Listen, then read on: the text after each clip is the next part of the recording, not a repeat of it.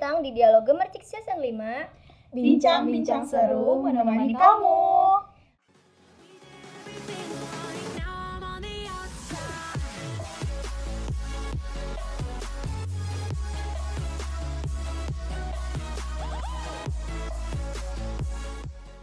Wah, balik lagi nih di Dialog Gemercik Season 5 bersama aku, Dede Sukmawati dari Pendidikan Fisika di Gemerciknya sendiri dari Divisi Reporter nih.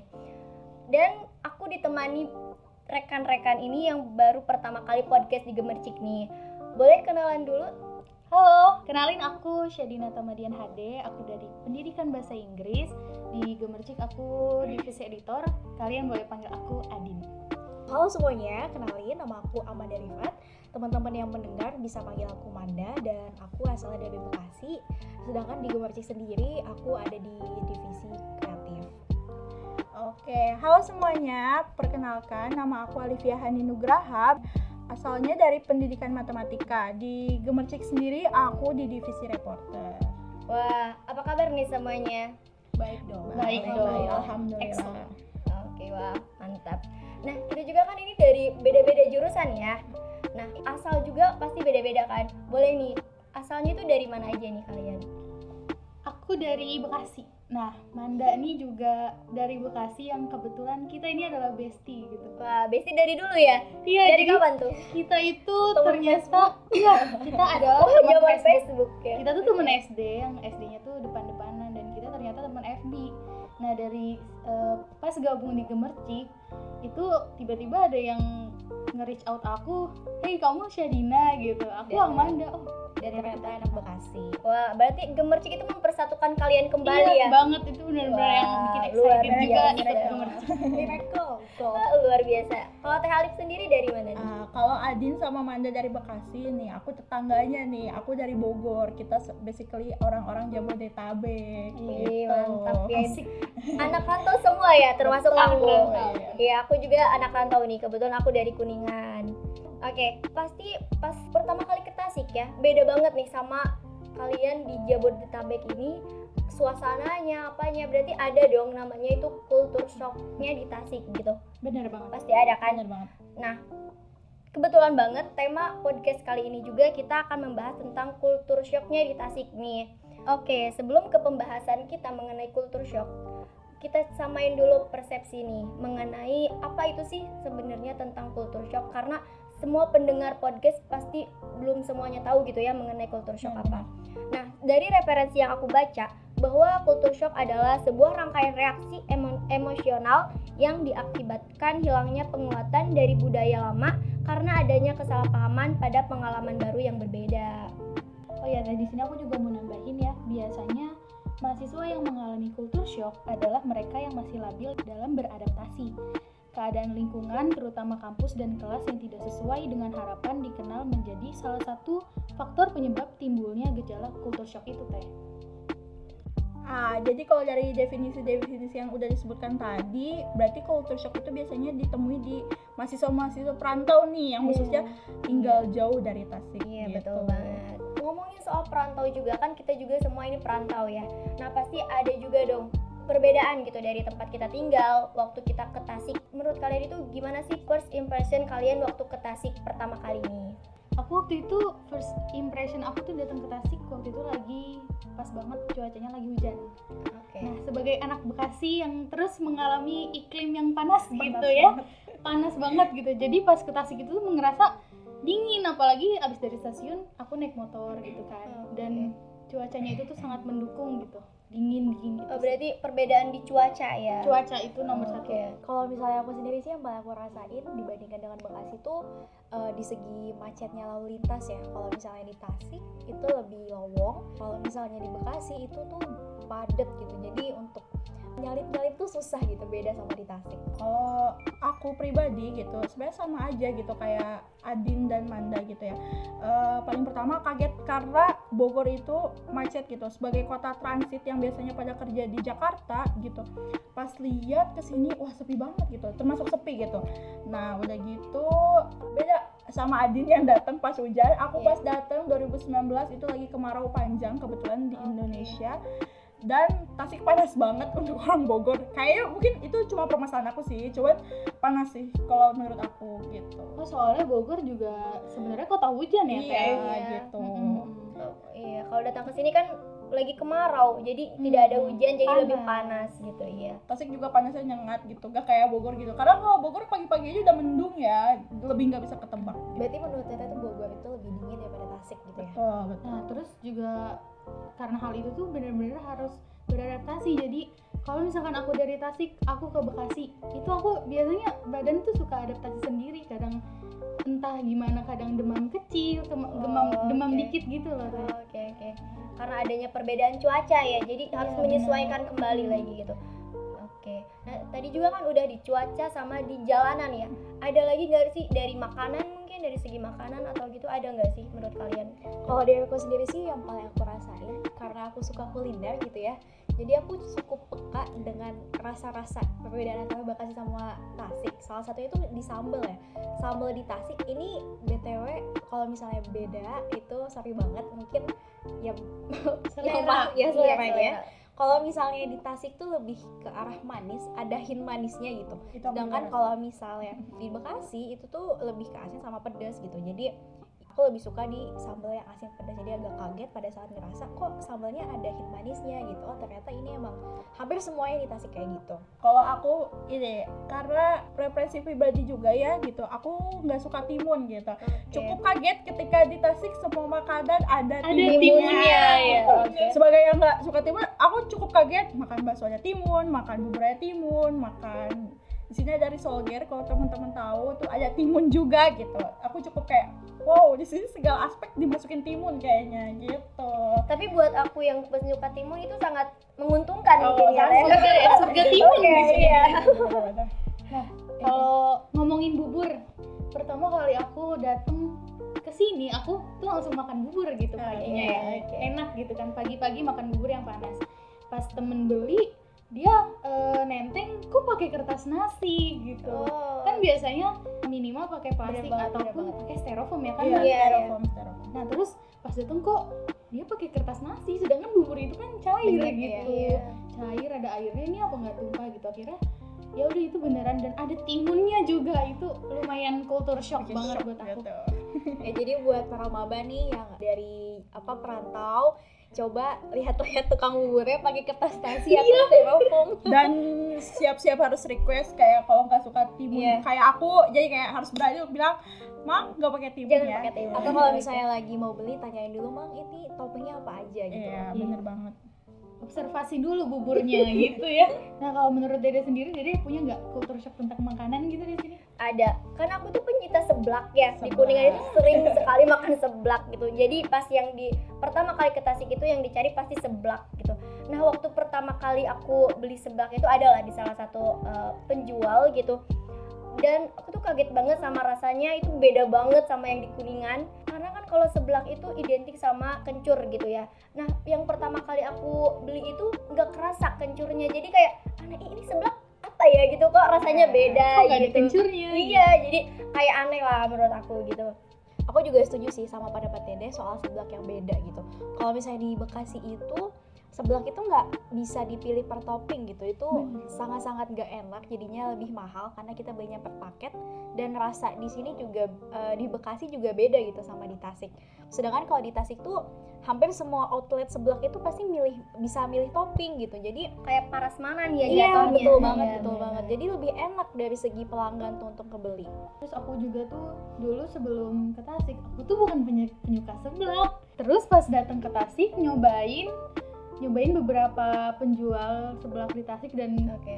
aku jadi pecinta seblak gitu. Iya di Tasik itu banyak banget tukang seblak. Di mana-mana deket seblak deketan gak sih tukang setiap seblaknya? satu kilometer. Iya, di jalan peta lagi. Banyak banget seblak, banget. seblak mungkin dari tadi juga tentang seblak iya bener banget di aku juga itu kalau seblak itu udah paket-paketan misalkan paket tulang paket ini ini udah satu harga kalau parasmanan itu kita lebih nggak bisa ngontrol harganya nggak sih Hmm. Mm-mm. iya betul kayak kita ngambil persatuan gitu sih tiba-tiba wow mahal oh banget iya pas bayar wah mahal nih dua puluh ribu nih Oke, dari tadi teman-teman udah opini tentang seblak nih, aku mau nambahin seblak gitu. Sama ya kayak teman-teman yang lain gitu. Kalau di kotaku di Bogor itu satu gak prasmanan gitu. Jadi kita beli paket gitu tinggal milih.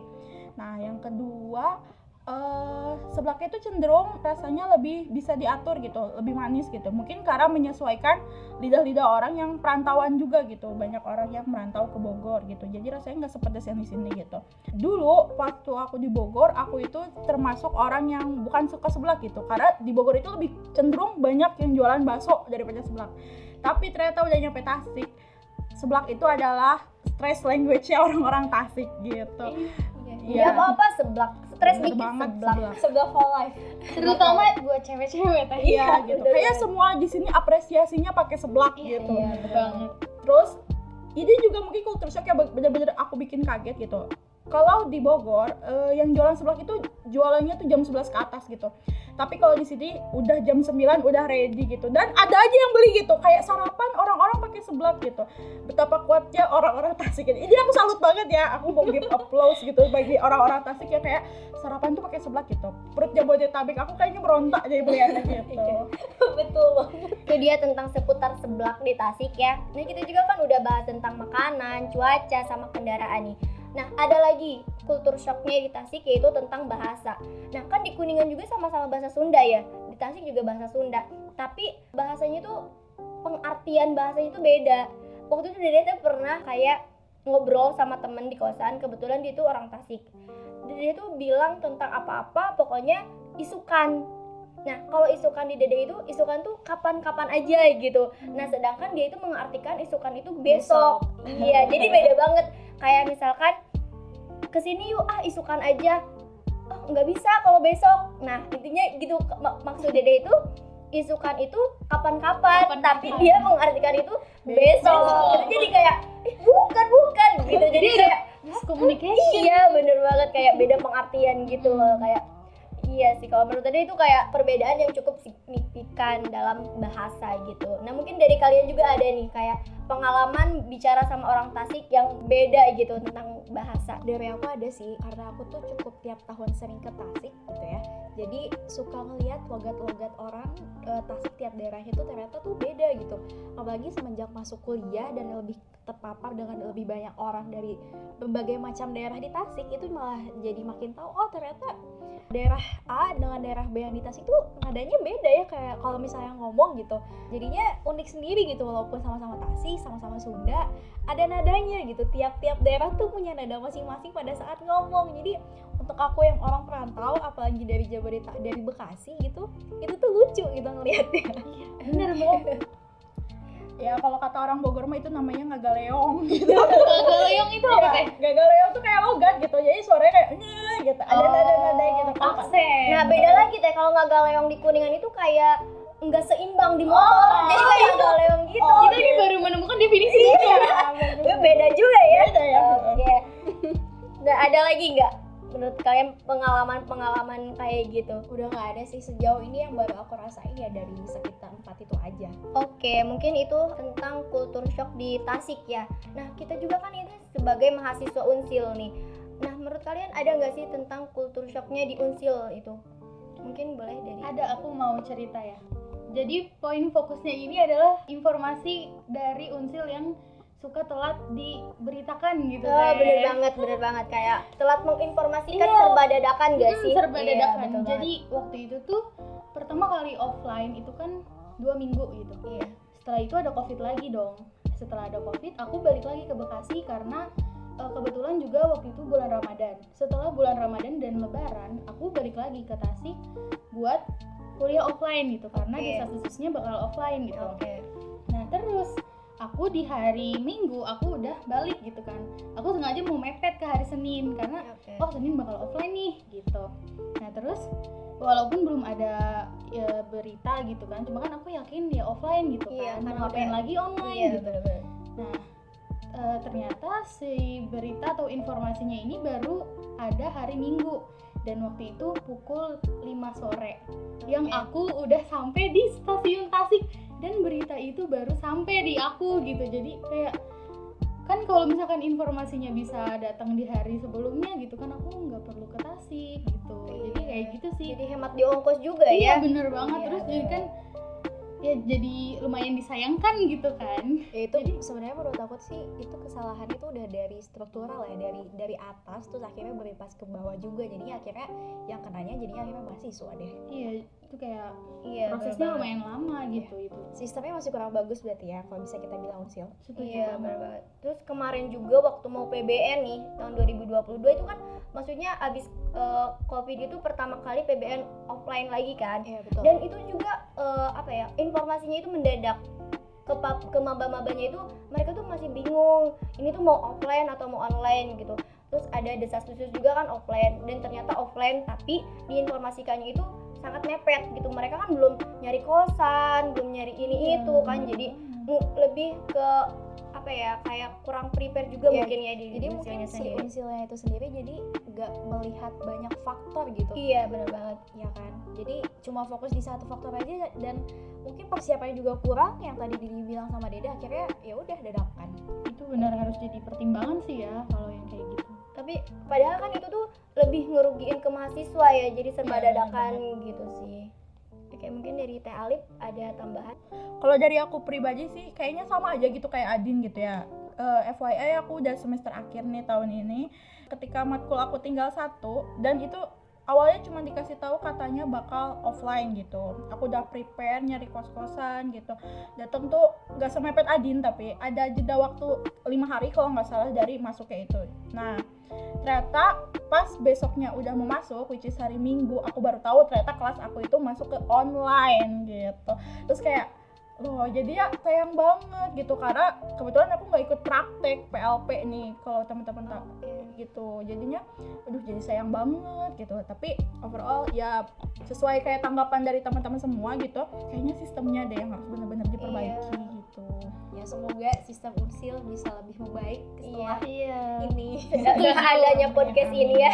amin amin Oke, amin. Oke, tadi kan udah ya mengenai culture shock di informasi tentang unsil gitu ya. Nah, ada nggak sih kayak menurut kalian tentang eh, lingkungan unsil dan sekitarnya itu gimana? Ada perbedaan nggak sih dari kota asal kalian pas eh, datang ke sekitaran unsil gitu? ada nih jadi kan kalau di Bekasi itu rame ya rame Oke. dan sangat-sangat crowded bahkan malam pun gitu. Nah kalau pas kalau di Unsil misalkan aku pulang kelas tuh sekitar paling sore jam 5 sore gitu. Oke. nah terus tuh ngelihat angkot itu tuh udah jarang Oh, gitu. jarang. jadi pengen ke mana-mana juga susah. Padahal kan aku juga nggak ada motor gitu di sini. Apalagi kalau abis maghrib teh itu lebih parah lagi udah nggak ada lagi. Dan dan di sekitar Unsil tuh cepet sepi gitu menurut aku mah jam 9 udah jarang ada yang lalu lalang gitu nah kalau dari Teh Alifia gimana? Nah, sama juga nih kayak pengalamannya Adin. Kebetulan aku juga punya kelas yang paling sore itu pulangnya sampai jam 6 justru gitu. Dan kosan aku lumayan jauh ke sekitar sekilo dari Unsil sendiri gitu. Dan terbatas banget gitu pilihannya ya cuman naik ojek online atau jalan kaki gitu. Sebagai mahasiswa kan sebenarnya kita udah itu gitu kan ya biaya ya udah pasti gitu. Kita pasti kayaknya ah kayaknya lebih enak nih naik angkot. Tapi di sini tuh udah gak ada gitu. Jadi kayak ya bareng-bareng sama teman kita jadi jalan kaki gitu cepet sepi juga bener kata Adin cepet sepi juga padahal menurut aku ini masih daerah mahasiswa loh kayak kalau dari pikiran aku sih kayaknya mahasiswa tuh banyak karya ya jadi suka Iya. kadang malam-malam tuh masih ke sana dan ke sini Masih nongkrong gitu iya ya, gitu Terus di sini juga kan lingkungannya masih kota ya. Seharusnya kan benar-benar jam segitu tuh masih anak-anak muda lah istilahnya kan Hmm. kalau di kota-kota besar mereka itu masih di luar gak sih Iya, nongkrong masih punya gitu. kehidupan Punya aktivitas. muda, gitu. Iya. mungkin karena jam malam yang ada di Tasik sama jam malam yang ada di daerah kita tuh beda kali ya makanya mereka yang udah sadar oh jam malam aku nih jam segini jadi jam segini harus ada di rumah gitu mungkin batasannya itu yang beda makanya di jalanannya kita ketemu jam 9 udah sepi gitu di Tasik iya bener banget jadi balik lagi ke budaya ya Iya. BTW di sini aku tuh mau intermezzo sedikit soal makanan. Kita bakalan ngebahas soal makanan sekitar Unsil. Aku nih tipe orang yang suka somai, pecinta somai lah bisa dibilang dan pada saat nyari-nyari di Unsil itu kan bisa sampai yang ada tiga ya tiga Iya, gerobak gitu. bahkan. Iya di Unsil dan semuanya tuh udah aku cobain dan semuanya tuh aci banget gitu dan banyak banget makanan yang peracian. buat di sini yang suka makanan Pracian maaf banget ini bukan makanan shaming makanan shaming gak tuh? Food shaming. food shaming Oke. cuman untuk selera aku sendiri tuh kayak kenapa sih Masil tuh makanannya lebih banyak adonan aci gitu. Dan juga somai itu kenapa aci terlalu banyak acinya gitu. Sedangkan kalau misalnya kita ke Citapen itu lebih variatif gitu makanannya. Coba aja kalau di Unsil lebih banyak variatif makanannya jadi lebih enak juga kan buat jajan gitu. Oke bener banget. Apalagi kalau aku sih sendiri gitu ya. Misalkan di kosan gitu pengen jajan terus inget kalau di Unsil itu jajannya itu itu aja. Maksudnya peracian semua gitu. Jadi bosen. Terus kalau aci itu kayak mager ngigitnya nggak sih Iya, aci? capek. Apalagi itu tuh lagi pengen makan yang enak. Aduh, capek banget nih ngunyah aci. iya aci itu bukan solusi buat kita yang mager-mager ngunyah gak sih mungkin kalau Unsil sendiri itu udah membawa Sunda Sunda pride gitu di Iya, antara kita iya. jadi aci sebagai komoditi utama gitu dalam Bukan, nasi ya, tapi bukan. Bukan, jadi aci ya aci gitu Tapi ba- balik lagi nih ke makanan. Kalau makanan per nasi dan per ayaman geprek itu murah banget ya di sini ya menurut kaget Iya. banget delapan ribu ya mulai dari delapan ribu Iya, mulai dari tujuh ribu 8.000. malah 7.000. tujuh ribu Iya, Warjo ya. bisa dibilang berarti sebetulnya kebutuhan makanan pokok harga-harga dasar makanan tuh berarti lebih murah kayaknya ya dari di Tasik dibandingkan Iya. daerah-daerah kita ini Iya. Iya. Karena lingkungan mahasiswa juga. Iya, betul, betul, Jadi yang aman di kantong. Nah, jadi itu ya tentang kultur shock yang ada di Tasik dan di Unsil gitu. Nanti kan tadi kan kita udah eh, ngebahas tentang definisinya, terus first impression kalian ke Tasik dan tadi banyak juga yang udah dibahas. Nah, menurut kalian sendiri ada nggak sih cara menyikapi kultur shock ini sendiri gitu? Kalau dari aku sih cara menyikapi kultur shock di sini tuh ada tiga poin menurut aku. Adaptasi, toleransi, dan referensi gitu. Iya, bener banget. Dari yang lain ada? Bener banget sih aku setuju sama omongannya Adin yang perbanyak referensi coba sering-sering jalan-jalan coba sering-sering tuh banyak nanya ke teman-teman yang emang suka kulineran yang suka jalan-jalan gitu orang-orang yang emang udah lama tinggal di Tasik karena pasti mereka tuh lebih tahu uh, soal lingkungan Tasik bagaimana kulturnya dan sebagainya jadi kita bisa dapat informasi baru gitu Ah iya sih benar kata Amanda dan juga Adin gitu ya. Eh, menurut aku gitu jangan ngehabisin waktunya cuman sebatas cuman kos kuliah kos kuliah gitu. Bertemannya tuh kayak sambil kayak jalan-jalan gitu. Coba pagi-pagi kita lihat-lihat lingkungannya gitu. Ajak temennya juga jalan-jalan yang asli Tasik kayak gitu. Jadi banyak referensi dan juga kita lama-lama kita juga jadi bisa melebur gitu dalam budaya Iya, tersebut. Itulah definisi adaptasi. gitu. Betul. Nah kalau dari toleransi sendiri sih itu kayak dari dalam diri kita ya kayak misalkan kita menemukan suatu culture shock yang kayak wah ini beda banget nih dari kita. Nah kita tuh jangan langsung judgement iya jangan langsung judgement dan mungkin kayak oh ini mungkin emang kayak gini kulturnya gitu. Ya bener banget Din, di mana bumi dipijak ya di situ langit dijunjung. Ya bener banget Din, di mana bumi itu dipijak di situ langit dijunjung. Nah kalau boleh tahu itu artinya apa man? Artinya itu seseorang yang udah sepatutnya mengikuti atau menghormati adat istiadat yang berlaku di tempat tinggalnya sekarang. Jadi itu pembahasan mengenai kultur shock di Tasik dan di Unsil ya. Terima kasih buat teman-teman semua yang udah mau sharing nih mengenai pengalaman-pengalaman kalian pertama kali ke Unsil dan kalian bisa menyesuaikannya sekarang gitu. Oke, makasih juga buat Gemercik yang udah mau jadi wadah buat kita saling sharing gitu pengalaman kita. Iya, betul banget. Oke, sekian bincang-bincang kita pada podcast kali ini. Sampai jumpa di episode selanjutnya. Tetap jaga kesehatan dan jangan lupa follow Dialog Gemercik di Spotify untuk mendengarkan podcast kami dan jangan lupa follow all media sosial di Instagram, Twitter, dan YouTube. Dan jangan lupa kunjungi web gemercikmedia.com untuk terus update berita terbaru. Akhir kata, terima kasih dan sampai, jumpa. Selamat UTS-nya guys.